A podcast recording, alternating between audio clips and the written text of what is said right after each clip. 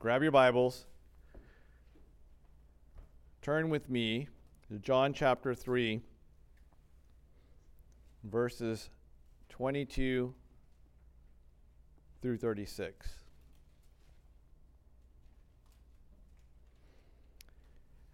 After this, Jesus and his disciples went into the Judean countryside, and he remained there with them and was baptizing.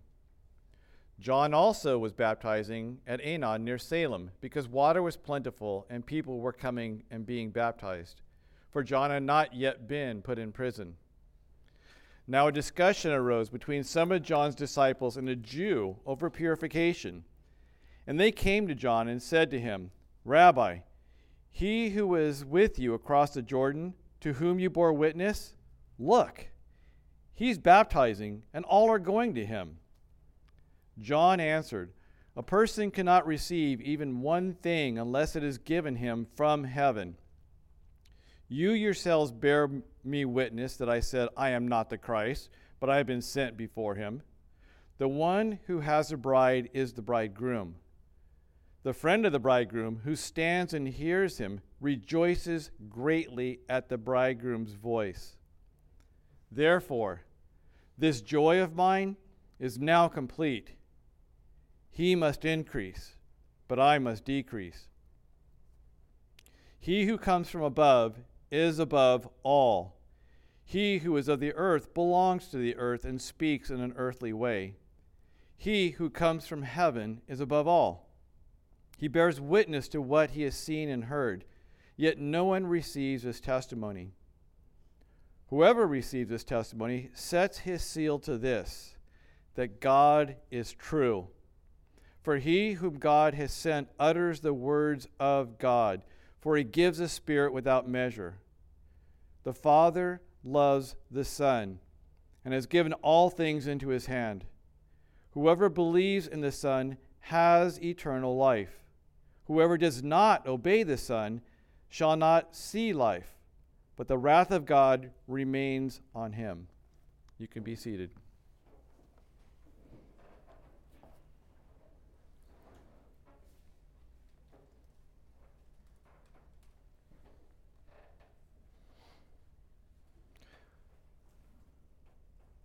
Father, I pray that you would empower me to preach clearly your word to your people, that they would be edified, that they would be built up in their spirit, that you would be magnified and receive all the glory that is due your name.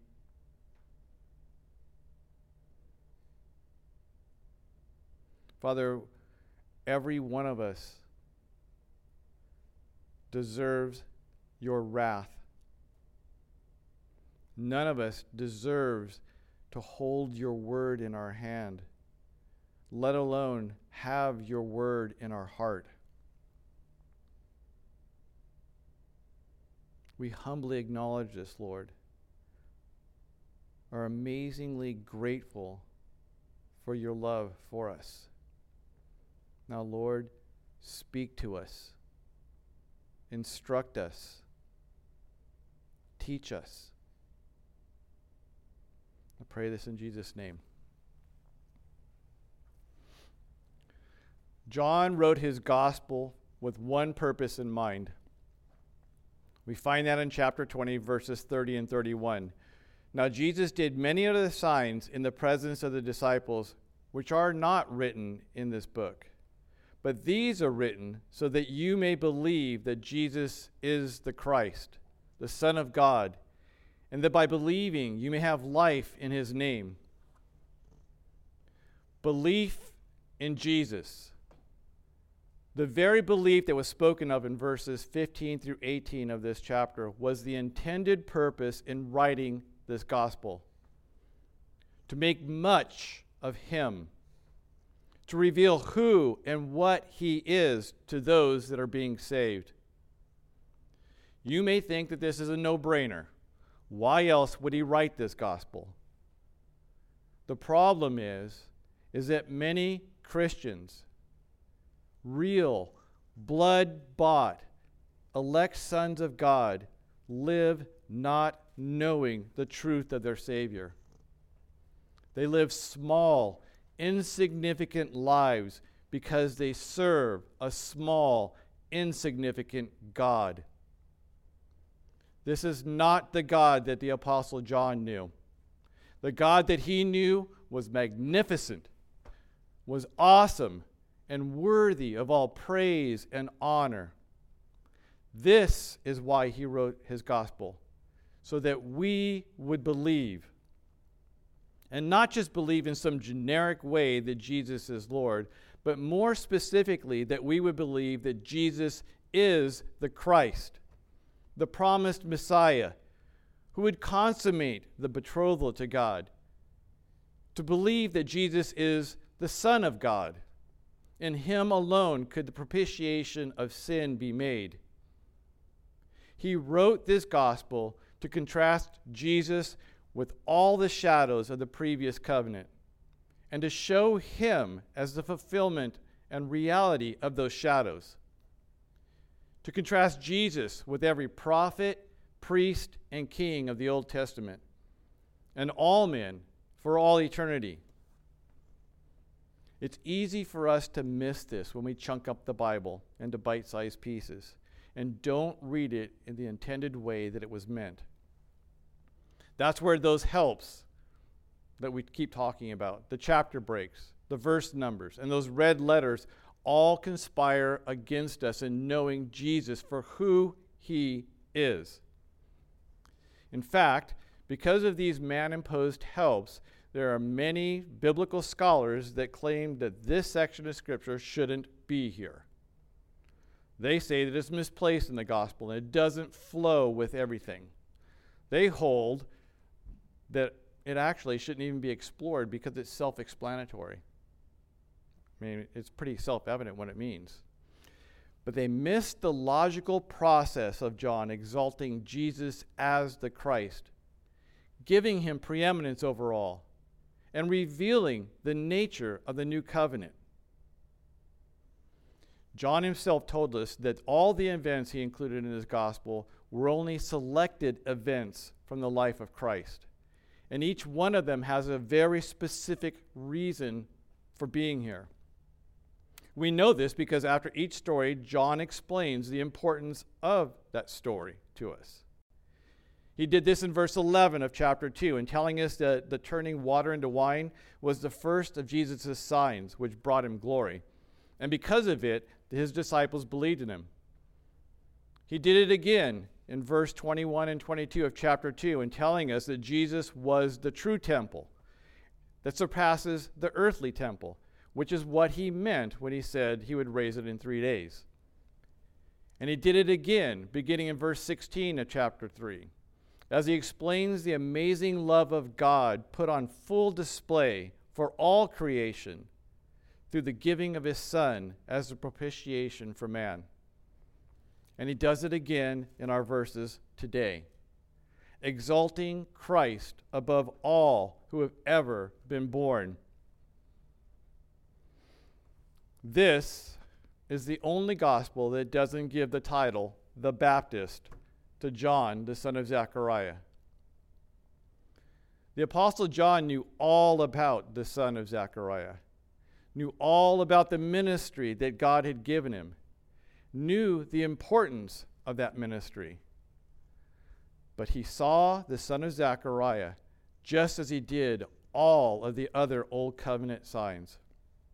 And he knew that while John's ministry may have called him to baptize in water, the true Baptist would soon be baptizing the elect of God with much more than just water. And John the son of Zechariah, knew that he was merely the warm up act for the main event.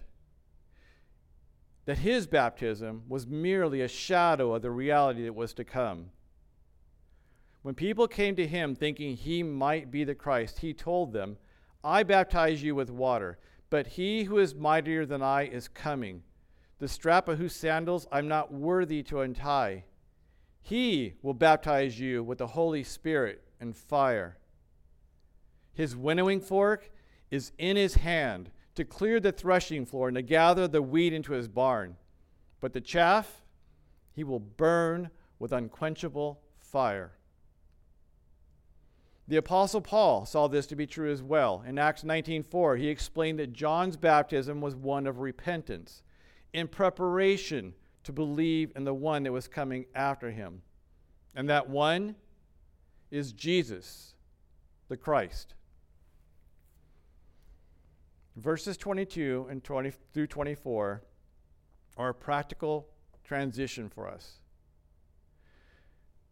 They provide background details to this story. This, too, is a common feature of John's gospel. He often, when moving from one point or time, uses transitory paragraphs. These paragraphs provide details concerning the situation or account that he is about to tell us. Look for paragraphs that begin with words like now, John 4 1, John 5 2, or after this, John 6 1, or John 3 22. After this, Jesus and his disciples went into the Judean countryside, and he remained there with them and was baptizing. John also was baptizing at Aenon near Salem, because water was plentiful there and people were coming and being baptized, for John had not yet been put in prison. This transition is an interesting one because in it we're not only given information about Jesus and his disciples, but John also brings John the Baptist and his disciples back into the story.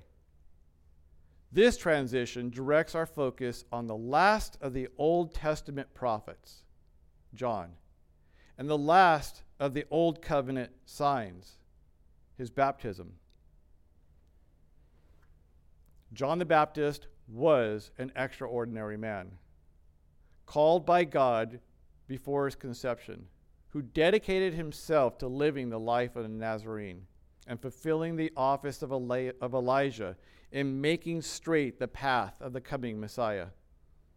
He was seemingly fearless, taking on the religious system, calling the people to repentance. Prior to John's ministry, God had been silent with this people for over 300 years, with the last words given to them by the prophet Malachi, which said, Remember the law of my servant Moses, the statutes and rules that I commanded him in Horeb for all Israel. Behold, I will send Elijah the prophet before the great and awesome day Yahweh comes. And I will turn the hearts of their fathers to their children, and the hearts of children to their fathers lest I come and strike the land with a decree of utter destruction. 300 years of silence. And then John the Baptist. Why John? And what was the purpose of God sending him? This seems like it's an easy thing to answer. But I think that if we that um, but I think that the ministry of John the Baptist, or I'm sorry, if we think the ministry of John the Baptist was only to call people to repentance and baptize them, I think that we've really missed something. And if his ministry was only to call people to repentance and holiness, then why didn't he just point them to the law? There was already a religious system in place to deal with sin and to make atonement. So why was John sent to baptize? The answer is that the promised new covenant was about to be inaugurated by God.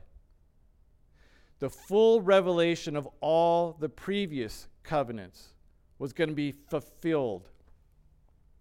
From the beginning of mankind, God had promised that He would make atonement for the sin of man.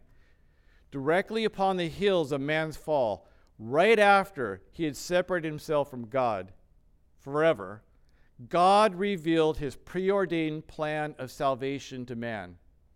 Genesis 3:15 I will put enmity between you and the woman, speaking to the serpent, and between your offspring and her offspring. He shall bruise your head, and you shall bruise his heel. Adam and Eve knew what this promise was That's why the birth of male children was so important to them. They were always looking for the Messiah. The same thing with all the generations after them. They were always looking forward to the salvation from God, longing for the reconciliation with God. John was sent to prepare these people for that Savior. The promised Christ was coming. And as we look at these transitory verses, 22 through 24, we need to be cautious in our understanding of them. We need to be clear concerning what the disciples of Jesus were doing when they were baptizing people. For we're told in chapter 4 that Jesus didn't baptize, it was his disciples that did. And if we're not careful, we will think that they were baptizing people unto salvation pre death, burial, and resurrection. And if we thought that, we'd be wrong. Nor were they rebaptizing the people that had come to John. They were doing the same thing that John was doing, preparing the bride for the coming consummation with her now arrived groom. verses 25 through 26. Now a discussion arose between some of John's disciples over a Jew and a Jew over purification. And they came to John and said to him, Rabbi, who is he who was with you across the Jordan, to whom you bore witness? Look, he's baptizing, and all are going to him. So, having given us this transi- trans- transition away from the events of chapter 2 and 3 and verses 22 and 24, John can now focus on the events within this account. He does this very often within the gospel. You can spot these things pretty easy because he uses a time stamp to begin them. Here he uses one of his faves. Now. These verses are setting up some of the last recorded words of John the Baptist prior to his arrest. And in them, we are presented with a situation that posed a real problem for John, at least in the eyes of his disciples. Their conversation with this unnamed man must have raised questions concerning the validity of John's baptism as it stood against Jewish laws and customs especially in light of the fact that the disciples of Jesus were now baptizing as well. John made it clear that he wasn't the Christ. He didn't even claim the office of Elijah, but would only say about himself, I am a voice of one crying out in the wilderness, Make straight the way of the Lord, as the prophet Isaiah said. John's disciples were just like us, and we are just like them. They had plans, goals, and maybe even a vision about where they would end up. But their focus was all on the temporal and not on the eternal, even though they worked in the ministry, which should have been directing people's focus to the eternal. They had missed the message of their teacher and allowed ministry to become their mistress. They had become more enthralled with the one that was heralding the coming Messiah rather than the Messiah himself. These dangers did not end when the Baptist lost his head. They still continue to this day. But John's response to them stands in stark contrast to their complaint. Verses 27 through 30. John answered, a person cannot receive even one thing unless it's given him from heaven. You yourselves bear me witness that I said, I am not the Christ, but I have been sent before him. The one who has the bride is the bridegroom. The friend of the bridegroom who stands and hears him rejoices greatly at the bridegroom's voice. Therefore, this joy of mine is now complete. He must increase, but I must decrease. He was not jealous. He wasn't envious. And in fact, he was rejoicing over the very events that were causing his disciples all this anxiety. Their focus was on people, on numbers, the size of the crowds that were being drawn to John, and the size of the crowds that were being drawn to Jesus. They could see where they had once been part of the greatest show in town, their preeminence was fading. The strange clothes and diet that once had marked John's ministry and set it apart seemingly had lost its appeal. And what was worse, at least in their minds, is that his message had been hijacked by the disciples of Jesus. But look at the way that John responded to his disciples. He didn't address the issue that they had brought to him, he went straight to the heart of the matter which is a matter of the heart. They thought that John's ministry was based on John. His answer that a person cannot receive even one thing unless it's given him from heaven revealed their misplaced allegiance to him, illuminated their desire for self exaltation, and their love for ministry that all was from God was a truth that they had either failed to grasp or remember. We need to hear this truth just as much as they did. Who do you think my ministry is based upon? Who's at the heart of your ministry? All that is given to us is from God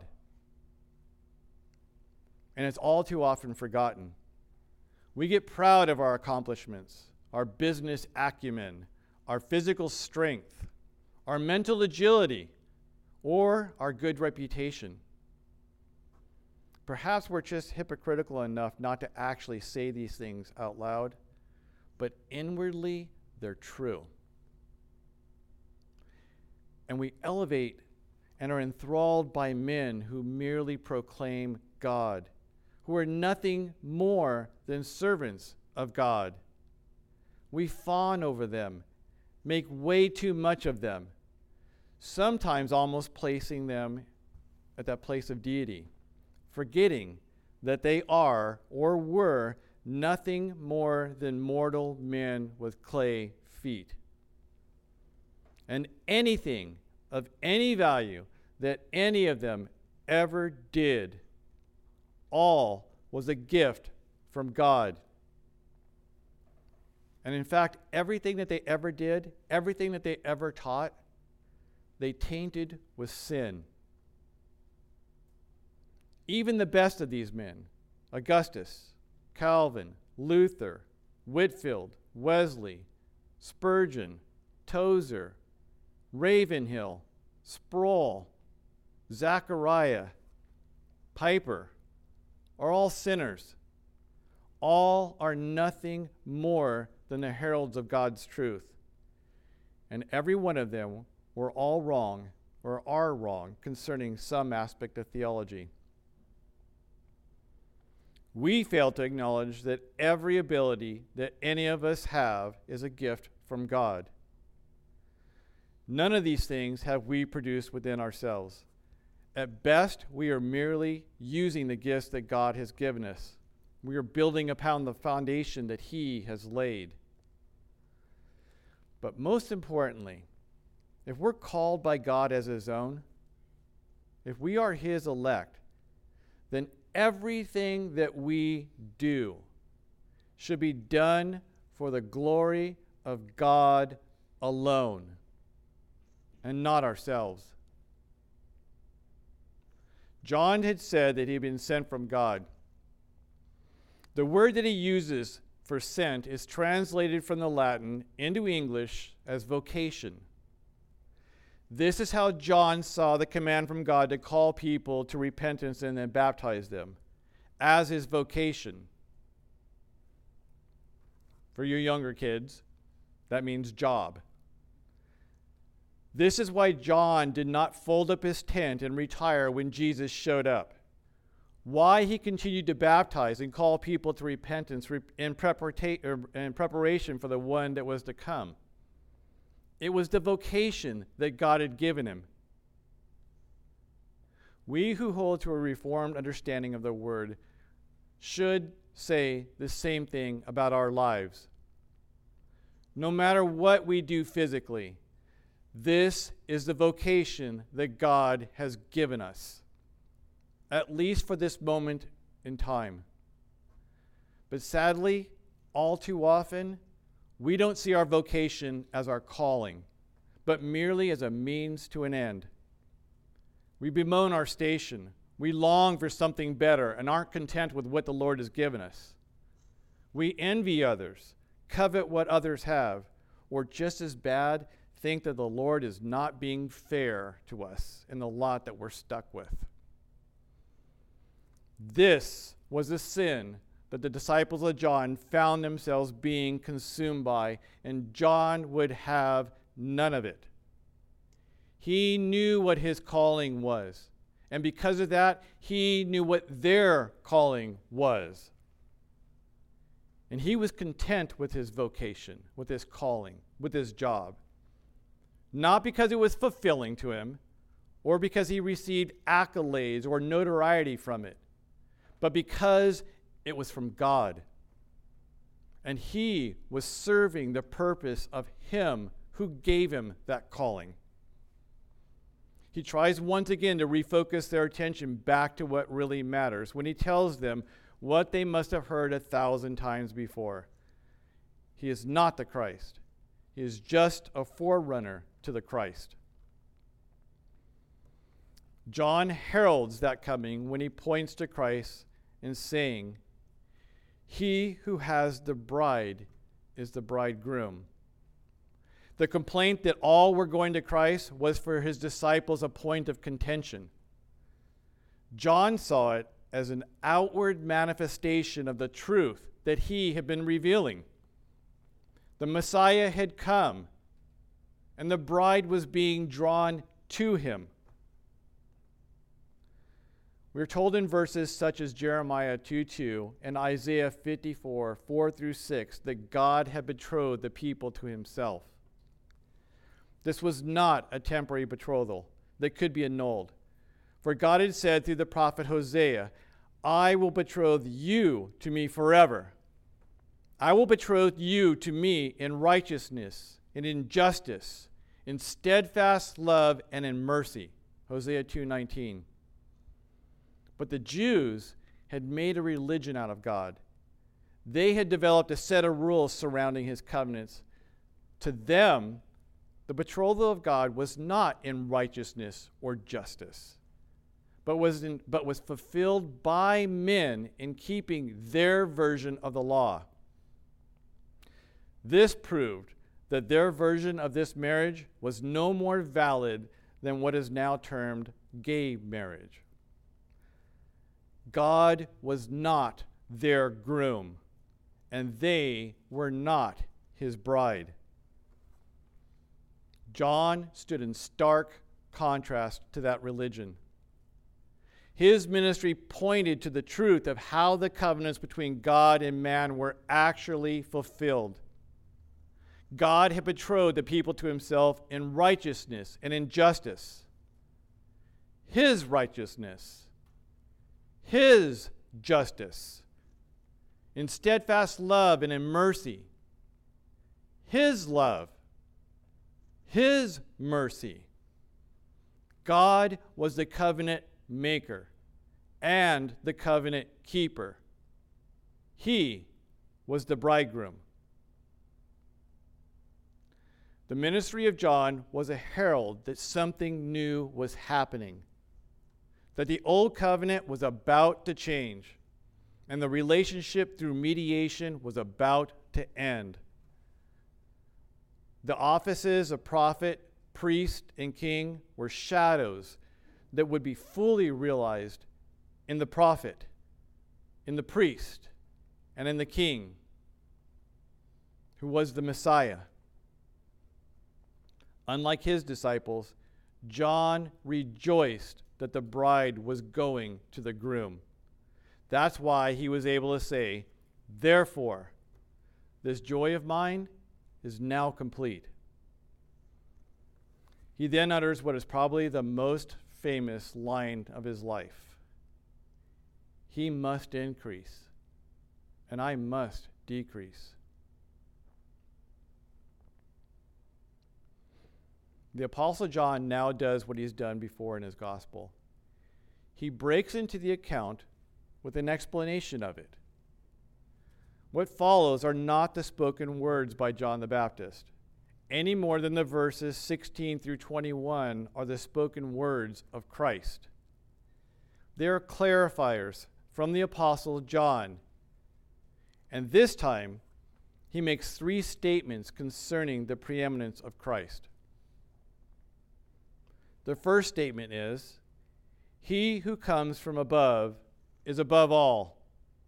He who is of the earth belongs to the earth and speaks in an earthly way. He who comes from heaven is above all. Verse 31. John the Baptist was merely the herald of the coming king. The, mer- the herald may have brought the good news, but he was not the good news. He wouldn't be celebrated for his heroics. He would not be elevated above his station. He was merely a servant to the king. This is how we're supposed to look at John the Baptist. This is how he saw himself and how he desired to be seen. This is also an explanation of why John must decrease and Jesus must increase. John the Baptist proclaimed this truth. The Apostle John wrote this truth. We may speak this truth. The prophets, including John, may have spoken this truth, but they all, just like us and every other human, are of the earth. And we all speak in earthly ways, which is to say, we are, at, at, we are all, at best, secondhand witnesses to the truth we proclaim a truth concerning God that we know to be true, the truth of his gospel. But we know it only through an imparted understanding. This stands in stark contrast to Jesus. He was certainly mortal, he was human, but he wasn't tainted by sin. And when he spoke on any subject, he spoke with authority. We may have been given the Word of God, but He is the Word of God. And when He speaks, it's revelation, first hand revelation. It's the telling of what He knows completely, intimately, fully. And for that reason, Unlike the all of John 3:16, the all in these verses does mean all. It is completely inclusive of everyone. No one is left out of it. John uses that same word all twice in this exclamation just to make sure that we get this fact. He meant for us to get this truth. And this all is merely a reiteration of that truth he told us in verse 3 of chapter 1, when he said, All things were made through him, and without him was not anything made that was made. This brings us to the second statement that he makes, verses 32 to 35. He, speaking of Jesus, bears witness to what he has seen and heard Yet no one receives this testimony. Whoever receives this testimony sets his seal to this that God is true. For he whom God has sent utters the words of God. For he gives the Spirit without measure. The Father loves the Son and has given all things into his hand. In these verses, John contrasts Jesus with all prophets, including John the Baptist. John told us the purpose of writing this gospel in chapter 20, verse 31. that we might believe. But Jesus was clear about why he came. He told us in chapter 18, verse 37 For this purpose I was born, and for this purpose I have come into the world, to bear witness to the truth. Everyone who is of the truth listens to my voice. The truth of God, as revealed in Jesus, was the purpose for Christ. And he'll tell us in chapter 16 because he is the truth, only he can give us his spirit, the spirit of truth. He says, When the spirit of truth comes, he will guide you into all truth, for he will not speak on his own authority, but whatever he hears, he will speak, and he will declare to you the things that are to come. He will glorify me for he will take what is mine and declare it to you. There is also an important truth for us to realize from these verses. There are Christians who, in reading the stories from the Old Testament, long for the relationship that Abraham had with God. They long to have the intimacy that Moses had with God, or they long to be given the heart that David had been given by God.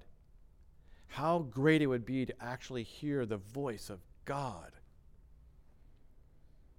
but their relationship with God, no matter how intimate that it may seem to us, is far inferior to the relationship that any and all that are of the new covenant have with God. They may have heard the voice of God once in a while, but we have been given the complete revelation of the Lord through His Word. And we can hear his voice now every time we crack it open. And the prophets were given a measure of the Spirit as God deemed prudent for them. For us, Jesus has given us his Spirit without measure. We can know God more intimately than any man could prior to the new covenant. John has made it clear that no one can compare to Jesus and that he is the only person that we should ever fawn over. But there's another reason John wanted to get this to our heads that Jesus is the creator of all things.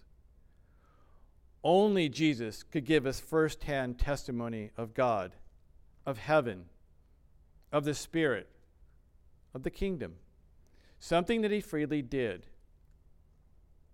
And what did man do with this testimony? he tells us in verse 32 we, in our free will, rejected it. All of us. No one received his testimony. No one. This means everyone for all time, including the Apostle John, including Abraham, Moses, and David. Here, once again, is the indictment against man the truth of God was revealed by God, and no one received his testimony. He didn't match up to the God that we had made, the God that would elevate us to his throne. His revelation was so offensive to us that we rejected it. This brings us to the third statement by John concerning Jesus. Whoever believes in the Son has eternal life. Whoever does not obey the Son will not see life. Instead, the wrath of God remains on him. Verse 36. This third statement is a contrast. In fact, it's a multiplied contrast. It contrasts the people of verse 32 who did not receive his testimony with those that did, who received eternal life.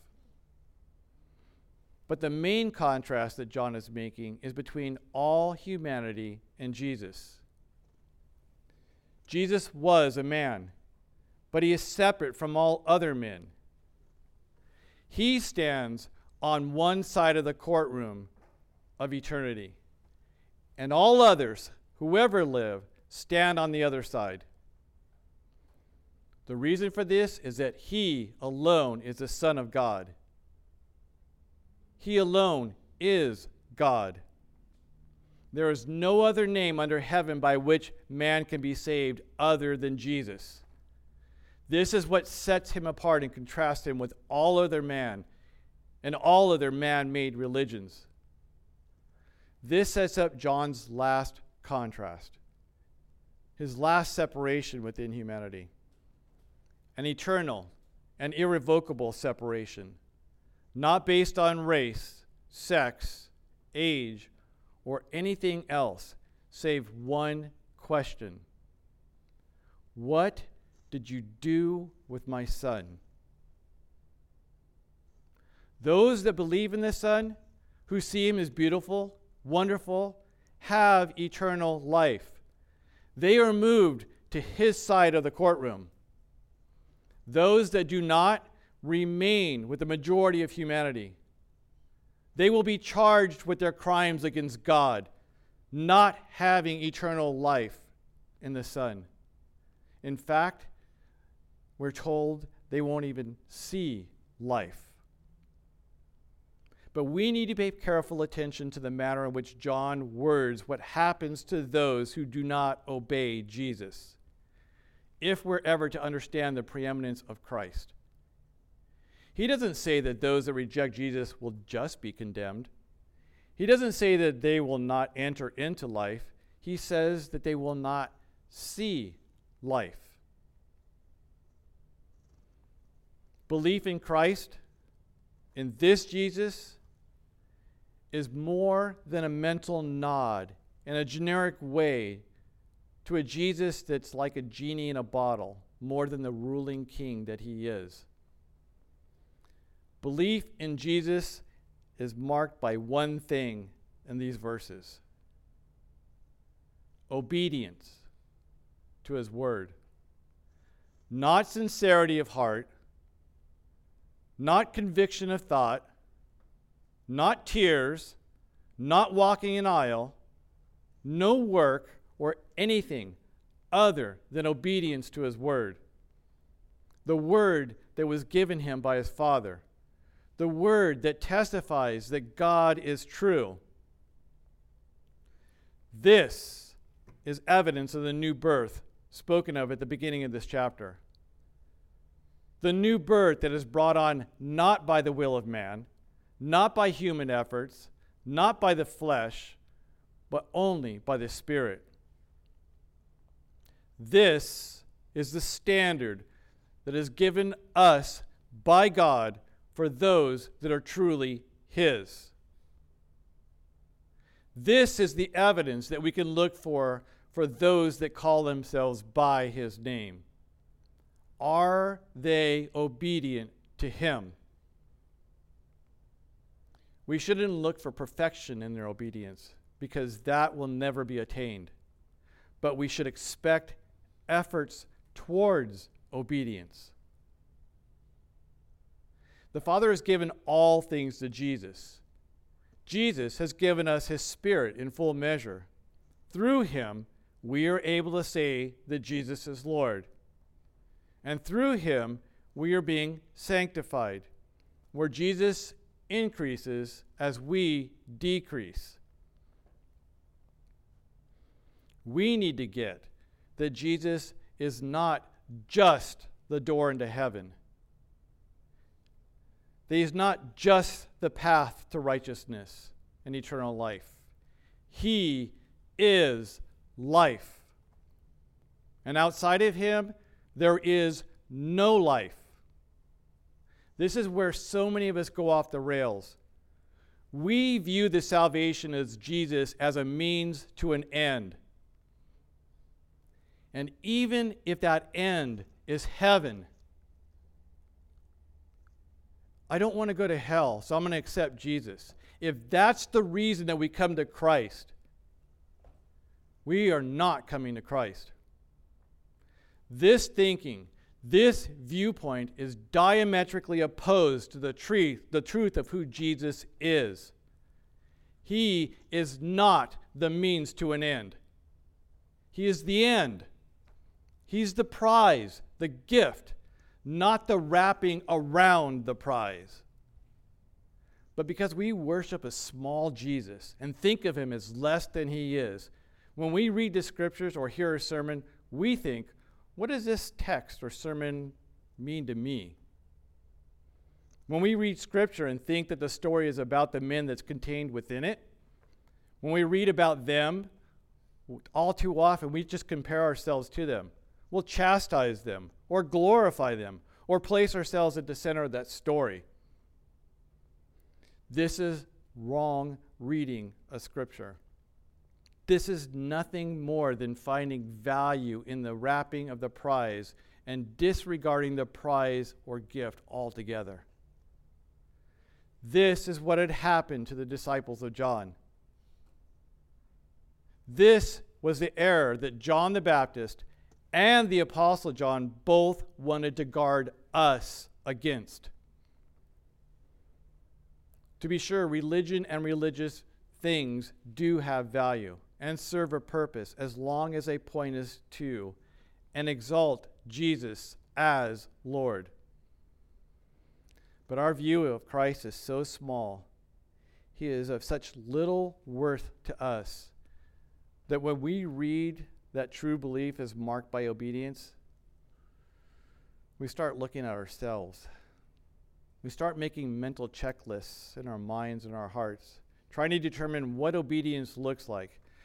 How much obedience do I have to have to truly be obedient? We do want salvation. We want to believe that we believe. But instead of focusing on the one in who there is life, we focus on ourselves.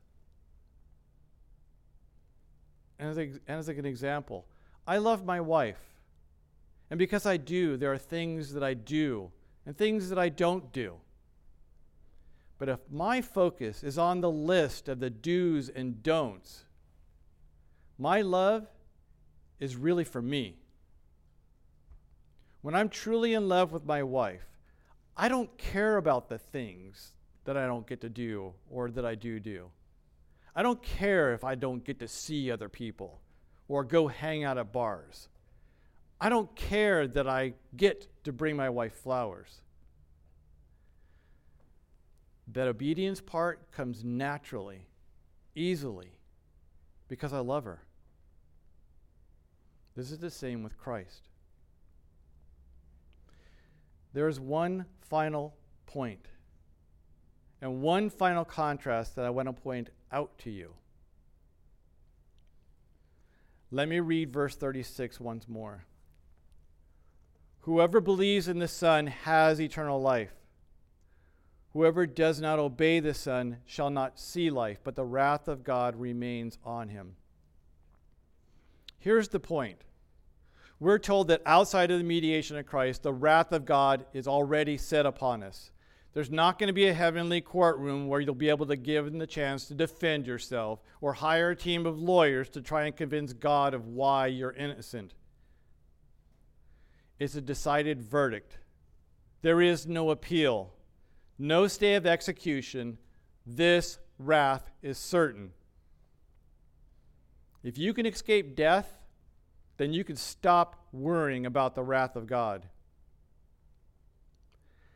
And don't discount the wrath of God. This is the final contrast. We are meant to see the wrath of God contrasted with the Son of God. Jesus is all kindness, all goodness. He's all love, mercy, and grace. He's the author of them. He's greater than them. They flow through him. And the Father loves the Son and has given all things into his hands. This is not a casual love. If you want to see a physical representation of what this love looks like, you have no further than a look than at his creation. All of his creation is beautiful, it's intricate, it's wonderfully and amazingly made. And all of his creation was made out of just the overflow of the love found within the triune God. Just the overflow of it. Here is where the final contrast is realized. The wrath of God is not a tantrum thrown by a three year old. It's not lashing out in pain or anger. It is the just punishment of sin, righteously and mercilessly executed by a God who has not put any less thought, detail, or strength into his wrath than he did into his creation. His wrath is as righteous as his goodness, as full and robust as his mercy, as complex, as intricate as his creation, and as eternal as his love is for his Son. There is no greater sin against God than to disregard his beloved Son. Can you see how far we have come from realizing the worth, the beauty of the one that we claim to believe in? The more that we see the beauty of Christ, the more that we are amazed at his love and his strength, the more our hearts realize the depth of his mercy and his grace, the more we will understand just how terrible the wrath of God is and why it caused his son to sweat drops of blood at the very thought of it. It is no small thing to fall into the hands of an angry God. Sinner, flee the wrath of God. You stand condemned for your sin against this God. You may think that you're not a sinner because I don't smoke or I don't drink. I'm not having sex outside of marriage. I don't even swear. I'm not a sinner. This makes you nothing more than a self righteous sinner. You are separated from the love of God.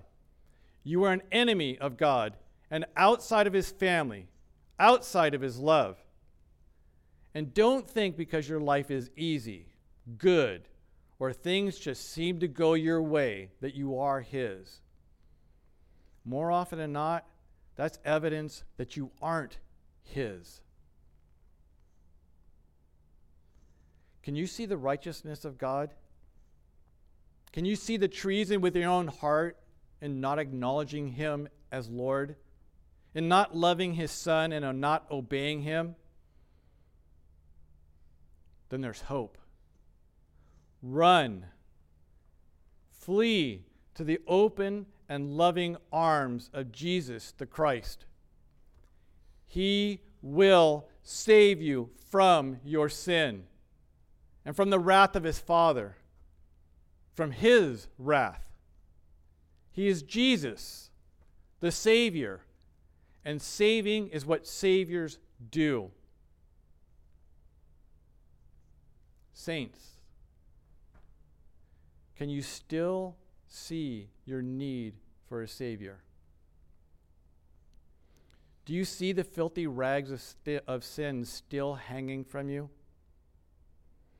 Can you see the awful truth of the righteous wrath of a just God? can you not see the cost paid by your hero and Savior for you? We have Him. Heaven is His home. We have been given Him.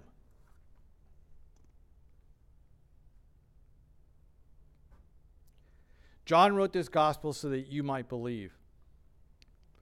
He knew the value of Jesus. He was so enthralled by him that his life was marked by obedience. But all he saw was love love for the Son that he believed in, that radiated true life, the life to come. This is what belief in Christ is. Saints, Let us be diligent in seeking God. Be diligent in praying for eyes to see and ears to hear and hearts that beat in tune with our wonderful Savior. Saints, exalt the risen and reigning King by exalting in Him, by thinking of Him, reveling in His goodness, basking in His faithfulness. Because the more you exalt in the benefits of Christ, the more you exalt Christ Himself. Let's pray.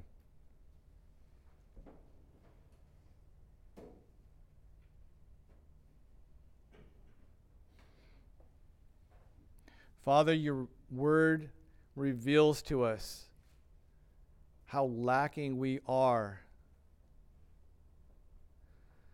And yet, it also gives us hope because you have given us your Spirit without measure. We can know you. Father, reveal yourself to us through your word. May we fall deeply in love with you.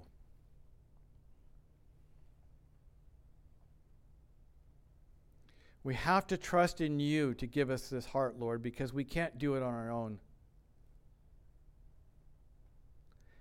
Thank God that you will give us this heart.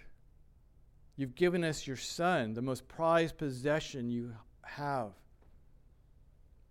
And if this is the truth, then the truth is, Lord, that you will give us that heart. Thank you for the gift of your Son. We pray this in his name. Amen.